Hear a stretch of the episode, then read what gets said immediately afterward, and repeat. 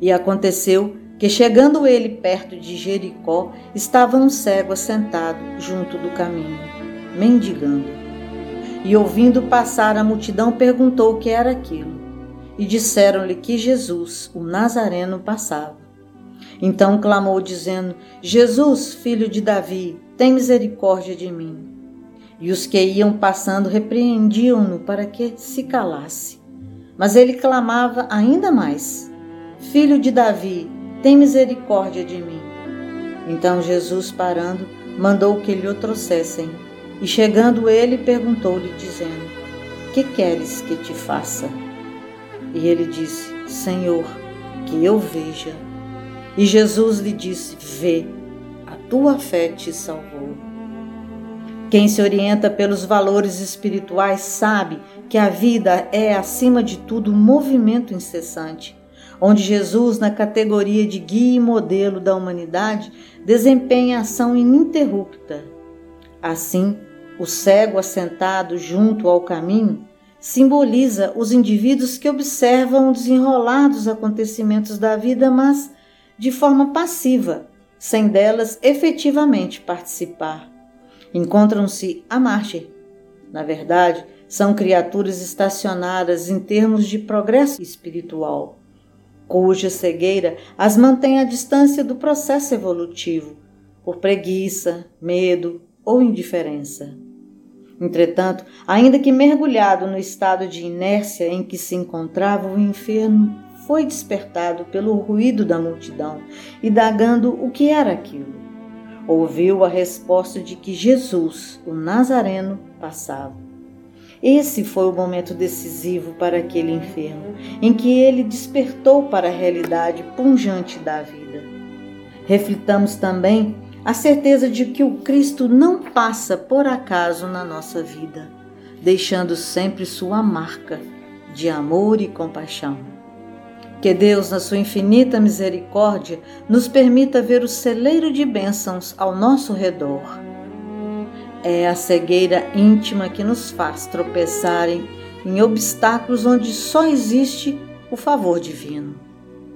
Ao reconhecer Jesus como a fonte de todo o bem, a luz do mundo, o cego fez o que qualquer um faria.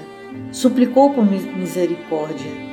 E ainda que lhe pedissem para silenciar, continuou clamando, pedindo ao Senhor que o libertasse da cegueira em que se encontrava prisioneiro. O enfermo só começa efetivamente o processo de cura quando admite a própria doença e identifica as causas geradoras. Nessa situação, a criatura aprende a andar sobre os próprios passos e, humilde, rever as situações cometidas, reconhecendo que nelas se encontram as raízes da sua doença. O clamor emitido traduz-se como um grito que partiu do íntimo do ser, saturado de profundo sentimento. Modificado pela presença do Mestre, identificou nele o Salvador e por isso suplicou-lhe a assistência espiritual de que precisava para progredir. Por outro lado, a multidão que seguia Jesus não se apercebia da transformação e das necessidades operadas no cego. Quão desavisada é às vezes a criatura ao interpor obstáculos nos processos de auxílio, dificultando ou criando empecilhos à melhoria de alguém necessitado.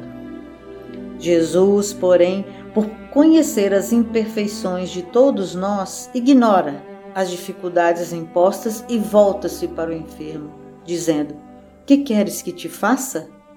O cego, consciente do mal que o afligia, responde: Senhor, que eu veja.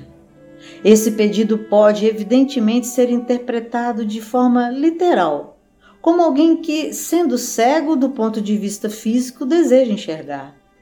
Todavia, não podemos esquecer que os ensinamentos do Evangelho destinam-se eminentemente à melhoria do espírito. Assim, o pedido expresso, Senhor, que eu veja, pode significar auxílio para dilatar a visão espiritual, adquirindo a capacidade de ter olhos de ver. A atitude do cego de Jericó representa padrão elevado a todo discípulo sincero do Evangelho. O enfermo de boa vontade procura primeiramente um mestre diante da multidão.